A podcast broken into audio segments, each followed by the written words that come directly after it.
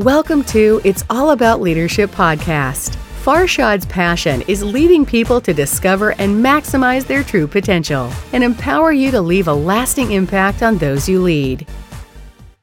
Hi, everyone. I just like to have some heart to heart with you today about my last two weeks and my experience of losing my father it has been very hard for me. And if your parents are alive, just take care of them. Tell them how much you love love them every single day.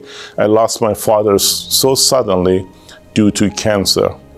But I want to share with you what that situation made me think of.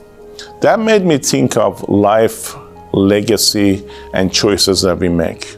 Yes, let me let me break it down a little bit for you. You know, you either part of the group of winners or losers in life, and the distance between winning and losing is just one word. It's just one word, one simple word choices, decisions. We make our choices and then our choices make us, right? So, that one word of decisiveness, the ability to make the right decision, puts you in a category of winning or losing. Yes, think about it. Are you in life making things happen? Or are you letting things happen to you? That's the second thing came to my mind while I was reflecting about my dad. Because he was a man of making things happen. He never waited for anyone to do anything. I also want to tell you that God has created all of us with some gifts, but we are self molded by choices that we make, by the identity we accept by the limitations we accept.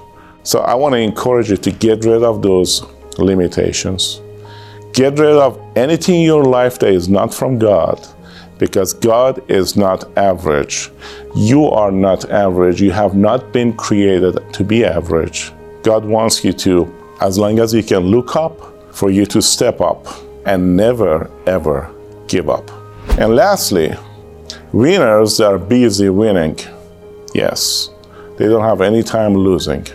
They don't even pay attention.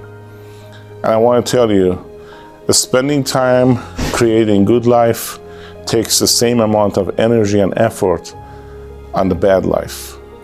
So since you're spending your time, why don't you just make the right choices, make the right decisions, and create your good life rather than struggling and wasting time with a bad life? Sometimes even bad life takes more energy than being living a good life.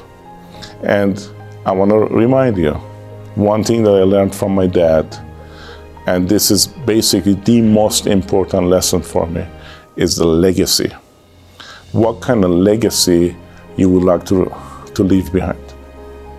What kind of legacy are you going to leave behind? Thanks so much. God bless you guys. Stay safe. I love you guys.